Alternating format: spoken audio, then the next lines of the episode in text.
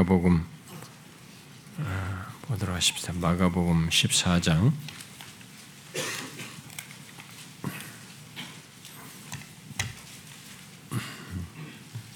마가복음 14장 아, 우리 33절, 34절을 같이 보도록 하십시다. 33절, 34절 같이 읽겠습니다. 시작.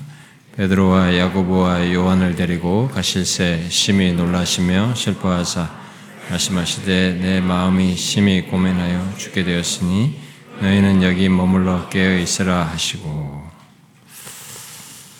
음, 아, 우리가 그리스도에 대해서 살피는 중이어서 이제 그것과 관련된 말씀을 성찬에 연결해서 같이 보겠다고 계속 했는데 하나님의 육신이 되신 이 사실은 우리가 충분히 헤아리지 않아서 그렇지 너무 큰 신비이고 또 너무나 큰 실체입니다. 너무나 막연하게 우리들이 하나님이 우리를 위해서 오셨고 죽으셨고 뭐 구원하셨다 이렇게 간단하게 생각할 수 없을 만큼 무한한 신비와 그리고 구원을 위한 형용할 수 없는 어떤 실체를 담긴 담은 그 구속 이야기입니다. 그분의 존재에서부터 사역에 이르기까지. 그런데 그런 일을 하기 위해서 자신이 진짜 사람이 되셔야 하기 때문에 인성을 취하셔서 이 모든 것을 이루신 것인데 우리가 그 인성을 취하셨다고 했을 때 하나님이 그냥 하나님이신데 인성이라는 것은 무슨 부속물처럼 가진 게 아니라 그분의 한 인격 안에 신성과 인성을 이렇게 갖는 것이어서 그분의 존재가 되는 것이거든요. 유일한 존재가 하나님과 사람 사이에 유일한 한 분 중보자가 되시는 그 놀라운 것이어서 어, 참 헤아릴 수 없는 그 신비를 담고 있습니다. 네, 그런데 우리가 지금 살피고 있는 그런 그리스도의 인성을 좀 더 이렇게 들여다볼 때에 어, 그가 아, 인성을 가지셨다고 할 때 그 인성은 아, 좀처럼 이해하기 어려울 정도로 그 인성의 그런 한계를 그대로 신성을 가지고 있으면서도 가지고 구속의 일을 이루신 것이어서 참 지성을 가지고 하는 데서도 지성적인 어떤 연약함의 한계를 가지시고 그러면서 어, 이 구속의 앞니를 향해서 한 걸음 한 걸음 내디디시는 아, 그분을 보기도 했는데 그분의 감정에서도 어, 똑같은 것이죠. 아, 그래서 오늘 우리가 어, 오전에 살폈던 이제 그 말씀에서 어, 주님이 예수 그리스도께서 가지셨던 이 인성의 어떤 인성에 따라서 가신 감정에 그것이 어떠했는지를 아주 좀 적나라하게 볼 수 있는 그런 내용이 이 끝자락에서 나타나게 되는데 특별히 게스만에서부터 나타나게 되는데 아, 좀 전에 지금 읽은 이 말씀에서 우리는 그의 인성에 따른 감정이 어, 얼마나 격했는지 그것을 어, 보게 됩니다.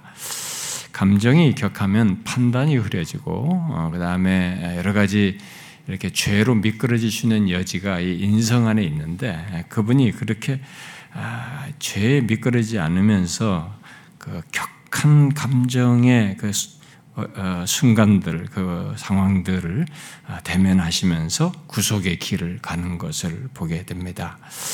그의 마지막 여정에서 보인 그의 모습은 오전에 살핀 그 인성에 따른 감정을 가장 생생하게 보여주는 이 끝부분에서 우리가 보듯이 가볍지가 않습니다. 음, 오늘 읽은 내용을 뭐 여러분들이 어, 아침에 들었는데 또 듣나라고 할지 모르지만 저는 오전 말씀을 다시 들어도 어, 어, 좋을 만큼 우리에게 너무 참 귀한 그런 실체의 내용이라고 저는 생각합니다. 제가 거기다가 똑같은 내용을 그대로 반복하면 한다 할지라도 내 정서는 다시 새로울 것 같고 다시 말해도 지치지 않을 것 같은 그런 내용입니다. 아, 그래서 여러분들이 생각을 하시면서 어, 곱씹으셔야 됩니다. 아, 아, 이 그리스도에 관한 모든 내용들은 나에게 항상 새로워야 한다는 이 사실을 여러분들이 아, 항상 주지하셔야 됩니다. 아, 예, 우리가 그것이 나에게 새롭지 않으면 아, 우리에게 문제가 있는 것입니다. 저 같은 목사는 더 심한 거죠. 목사가 많이 이런 걸 많이 말한다고 나에게 다 익숙한 지식으로 말할 뿐 예, 새롭지 않으면 정말 나는 더 이상 쓸모가 없는 목사가 되는 것이죠. 여기 오늘 우리가 오전에도 얘기를 했습니다만 지금 읽은 그 마가복음 이 33장 33절과 34절에서 어, 예수 그리스도께서 가지신 이 감정에 대한 어, 인성에 따른 감정의 실체를 적나라하게 보여주는 그런 용어들로 이게 좀 많이 언급이 되지 않습니까?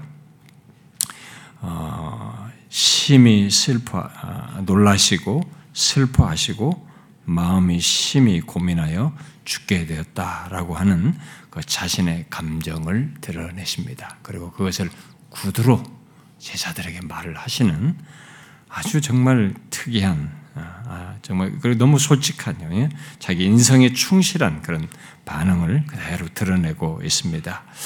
그런데 여기 게세만에서 겪으신 그리스도의 감정을 나타내는 이런 몇 가지의 표현들이 막 지금 제가 언급한 그런 표현들을 어떤 이제 주석가 같은 경우는 성경 해석자 같은 경우는 한없는 공포와 아, 괴로움을 묘사 하고 있는 표현들로 이렇게 언급을 했습니다. 그러니까 지금 이 순간에 예수 그리스도는 자신의 인성을 따라서 한없는 공포와 괴로움을 내적으로 갖고 계셨고 그런 감정의 격동을 겪고 계셨던 것이죠. 아, 구체적으로 여기 심히 고민하여로 번역한 말은 아, 어떤 사람의 말대로 어, 떨리고 어, 두려움, 떨리는 두려움이나 혼비백산하게 하는 어떤 놀라움에 사로잡힌 그 사람의 모습을 어, 묘사해 주는 것입니다. 아, 이제 그 문자적인 이 번역된 단어 자체가 그런 내용을 어, 시사한다는 겁니다. 어, 떨리는 두려움이나 혼비백산하는 하게 하는 그런 놀라움을 표하고 있다는 것이죠. 거기 슬퍼하사, 슬퍼하사라고 말한 것도 어떤 라이트 같은 사람이 말하듯이 어, 혼란하고 불안하며 어, 절반은 정신이 나간 상태를 어, 이게 담은 그런 표현이라고 말할 수 있는 것입니다. 우리말로서는 그냥 적절하게 표현하려고 보니까 슬퍼하사 이렇게 번역을 했습니다만은 그런 내면의 상태, 슬픔이 보통 슬픔은 아닌 것입니다. 굉장히 복합적이면서 내면이 너무 정말 힘든 그런 내면을 가지고 겪으셨던 것이죠. 그리고 34절에서도 심히 고민한다 하게 됐다라고 할 때 거기서도 이 표현도 아, 깊은 슬픔을 아, 시사하는 이 단어는 그런 깊은 슬픔을 시사하는 말인데 그리하여서 죽게 되었다고 함으로써 예수님의 이 비탄과 슬픔이 생명을 위협할 정도인 것을 아예 죽어 죽는 것이 낫겠다라고 할 정도의 그 큰 슬픔이라고 하는 것을 내면의 고통이라고 하는 것을 시사해 주고 있습니다. 이때 예수님이 경험하신 그런 혼란과 번민이 얼마나 실질적이고 심대했는지를 제가 앞에도 오늘에도 인용했던 그 맥클라우드는 이렇게 거기에 좀 설명을 했습니다. 사람이 견디기에 그의 슬픔은 너무나도 컸으며 그의 두려움은 극심했고 그의 놀람은 거의 마비될 지경이었다. 그는 거의 무너져 내릴 뻔 하였다. 그는 생생한 거룩함 그대로 나타나는 하나님의 뜻을 가장 예리한 형태의 무섭고 두려운 신비, 라틴어로 사람들이 흔히 말하는 mysterium tremendum이라고 하는 그 무섭고 두려운 신비로서 직면하였다. 그리고 그 거룩하심 그 신비는 그를 공포에 몰아넣었다라고 했습니다. 그렇게 그리스도께서 대면할 하나님은 모세도 하나님을 대면할 때 두려웠습니다. 죄 있는 인간이 모세 하나님을 대면할 때 모세가 하나님 앞에서 두렵고 떨었죠. 그걸 벌벌 떨면서 하나님을 대면했습니다만 그 모세가 대면한 하나님과도 다릅니다. 여기서 그리스도께서 대면하는 하나님은 그 모세가 대면하는 하나님과도 다릅니다. 모세는 그런 중에도 언약 가운데 계신 하나님을 대면했습니다.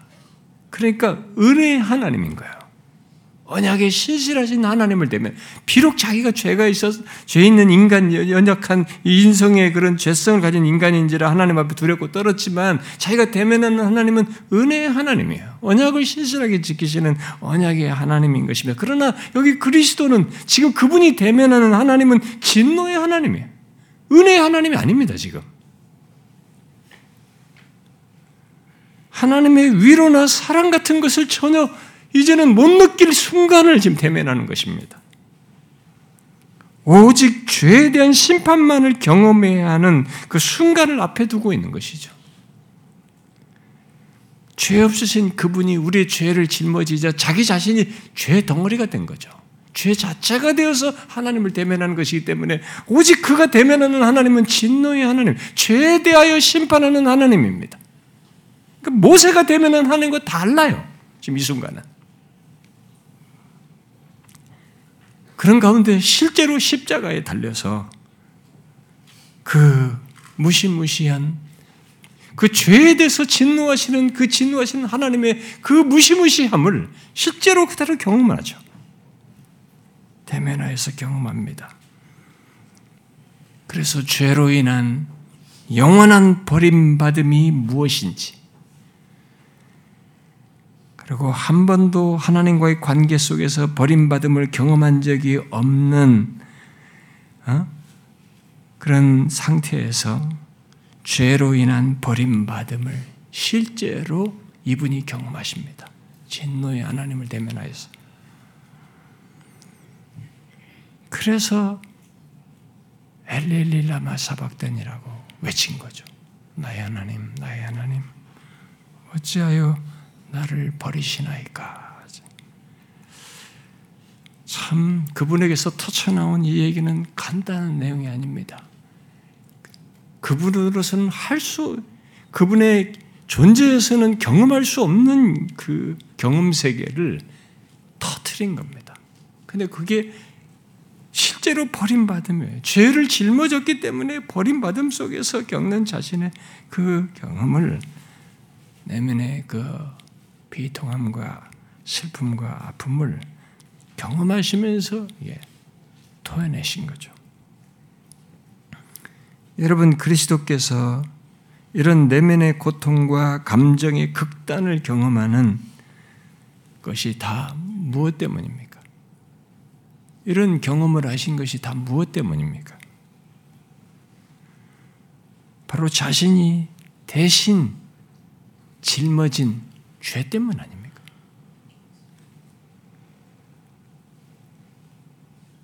바로 우리의 죄 때문이죠. 자신이 짊어진 우리의 죄 때문인 겁니다. 그야말로 그리스도께서 겪으신 그 모든 것은 우리 때문이고 우리를 위한 것입니다. 우리로 하여금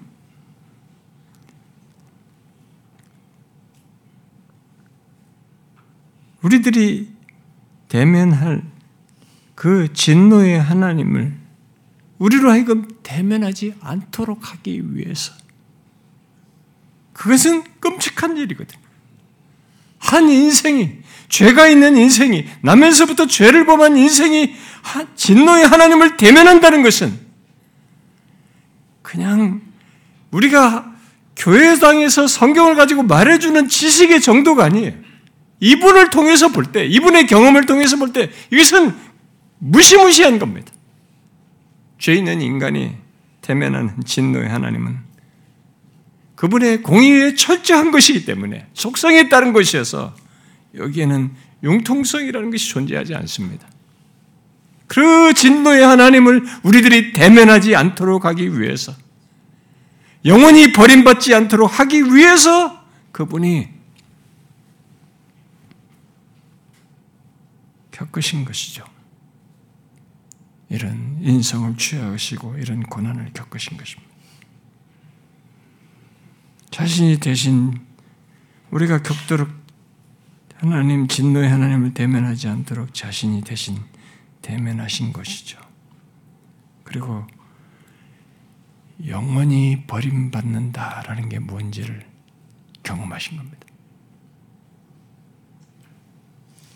우리는 시간 개념으로 이걸 말할 수가 없습니다.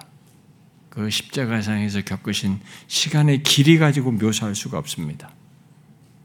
영원히 버림받음의 실체와 덩어리를 그걸 생생하게 그분이 겪으신 겁니다. 네, 우리들이 버림받는 것은 이 땅에서부터도 가능해요. 죄가 있는 상태이기 때문에. 그리고 우리는 또 그래 마땅합니다. 근데 죄가 없으신 분이에요. 영혼 하나님과의 관계 속에서는 이게 존재할 수 없는 것입니다.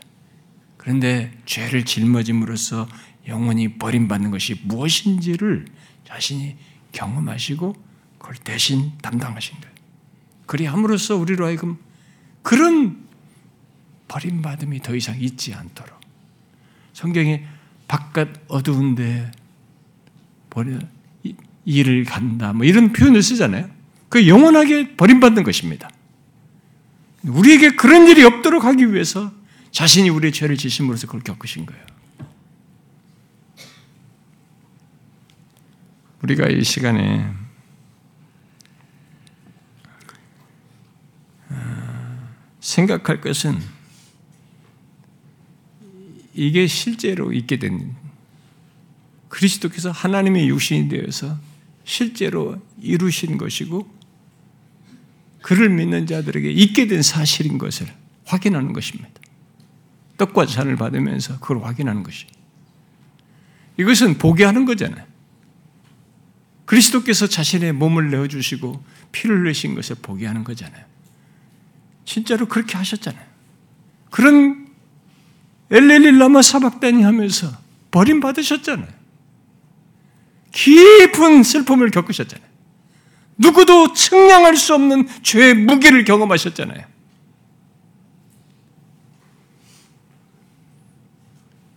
우리로 하여금 그런 고통에 처하지 않도록, 그런 진노의 하나님을 대면하지 않도록 하기 위해서 하셨잖아요. 그게 사실입니다. 그 사실인 것을 이 시간 떡과 잔을 받으면서 우리가 확인하는 것입니다. 여러분 이 시간에 떡과 잔을 받으면서 보십시오. 우리를 위해 끝까지 자신의 인성의 한계 속에서도 우리 죄를 지심으로 우리가 당할 모든 것을 당하신 그리스도. 우리의 구속을 이루신 그 구속주이신 예수 그리스도를 보라는 것입니다.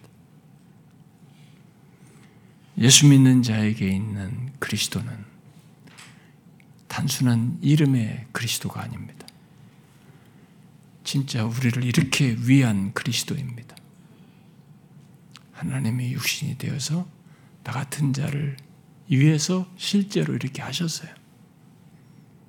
그래서 우리가 진노의 하나님을 대면하지 않습니다. 우리는 그를 지금부터 아빠 아버지라고 부릅니다. 그러니까 죽음조차도 아빠를 더 생생하게 대면하기 위한 잠자는 것에 지나지 않는 것입니다. 다 이 예수 그리스도 때문이에요. 너무나 큰 전환이 온 것입니다. 우리는 진노의 하나님, 내 죄를, 죄에 대해서 진노하시는 진노의 하나님을 대면하지 않습니다. 지금부터 우리는 아빠, 아버지라고 부르게 됩니다. 이 예수 때문에 이런 놀라운 결과를 얻게 된 것입니다. 이 시간 우리가 떡과 잔을 받을 때 그걸 확인하는 것이죠. 내가 예수 그리스도로 말미암아 그런 자가 됐고 그런 은혜를 입었고 이런 구속의 은혜를 소유하게 됐다는 것을 보는 것입니다. 너무나 복된 사실이죠. 사랑하는 지체 여러분, 우리의 기억은 몇 분짜리가 안 될 때도 있습니다. 어떤 때는 며칠도 못 가요, 이게. 그런데 여러분, 잊을 수 없는 사실이에요. 근데 주님은 우리를 너무 잘 아십니다. 너무 자주 있는 우리들에게 이걸 주님 오실 때까지 행해서 기억하라는 겁니다. 그리스도께서 어떤 일을 하셨는지를 기억하라는 겁니다. 우리가 믿는 그리스도가 어떤 분이신지를 기억하라는 겁니다. 그분 안에 서라는 것입니다. 떡과 잔을 받으면서 그것을 상기하라는 것입니다.